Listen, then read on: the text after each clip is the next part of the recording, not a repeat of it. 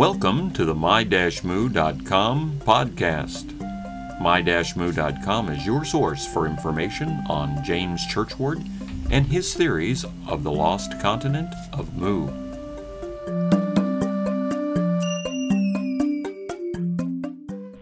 This is podcast number 8 James Churchward and Space Aliens. In conducting research on my great grandfather, James Churchward, I am sometimes confronted with references to his works. In some cases, the proposals supported by his words agree in principle with his worldview. In other cases, such as video games and science fiction, the references to his work are meant as a lark or obviously not part of a scholarly work. Another category encompasses those academic theories that associates James' words and theories with those that he did not espouse. This podcast documents yet another example of the use of James' views.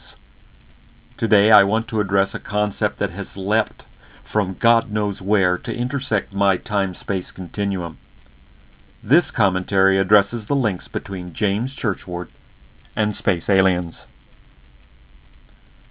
It is true that James Churchward mentions flying cars, or Vimana, in his 1931 book, Children of Mu. But these accounts were quoted from documents he had seen in India and the ancient tome known as the Ramayana. This ageless book, quoted extensively by James, was, according to legend, written by the sage Valmiki, as told to him by Narada about the life story of the Hindu deity Rama. Please note that although James mentions the aircraft being able to circle the Earth continuously, at no juncture does he state, imply, infer, or otherwise conjecture that these devices leave the atmosphere.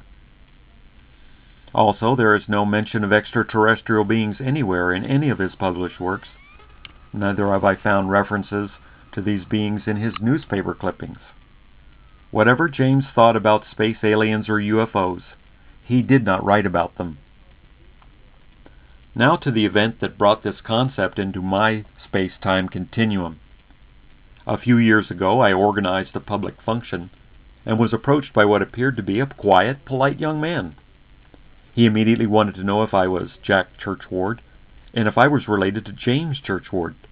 I said yes and continued on with plans for the function not thinking that he had anything further. After about ten minutes, I became aware that the nice, polite young man had not left my side and was still following me around. I asked him if there was anything else he needed from me.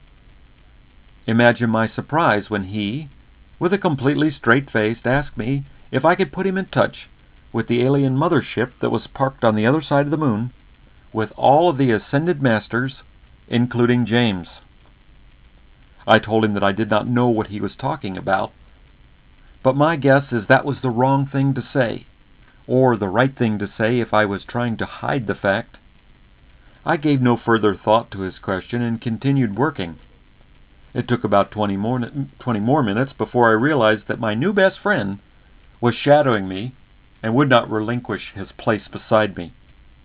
His demeanor and behavior was unnerving, I asked him to please stand someplace else, and when he refused, his friends thankfully intervened.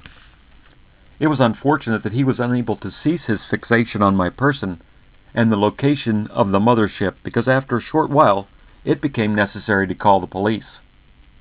I later learned that the young man was eventually admitted to the hospital for psychological evaluation. I imagine at this point it's necessary to explain my positions on the young man and space aliens.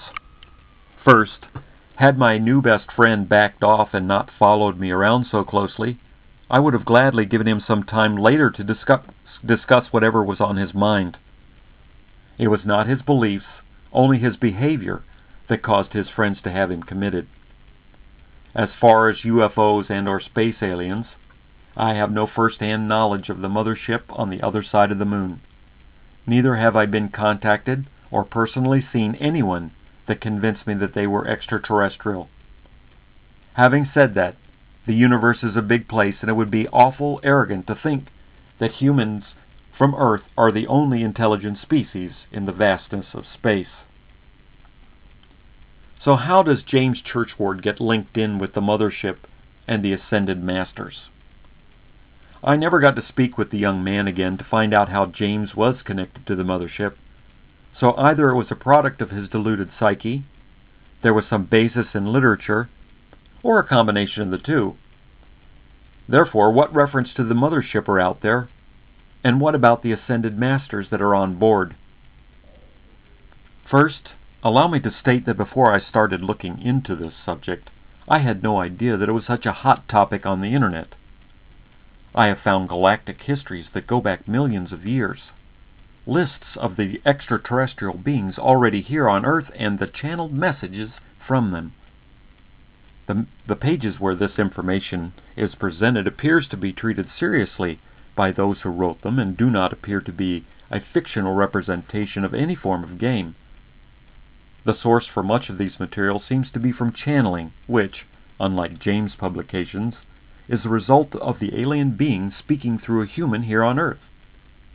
There does not appear to be any shortage of material involving the ascended masters from outer space, including their pictures and conspiracy theories, but how is James Churchward connected?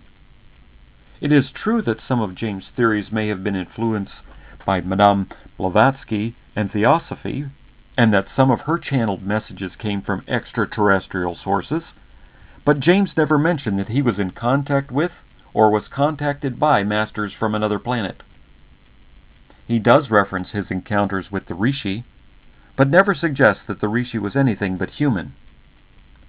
Now in the 1953 book, Flying Saucers Have Landed, by George Adamski and Desmond Leslie, the passages mentioned above from the children of Mu and the Ramayana is mentioned and quoted.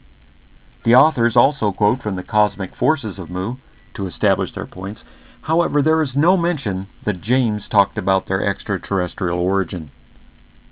Therefore, if there is further data that shows the connections between the mothership and my great grandfather James, I would like to read it and publicize it. It will help me understand where the young man was coming from and bring closure to a bizarre experience. Well, thank you for listening. Have a great day. This production copyright 2008 by Churchward and Company. All rights reserved.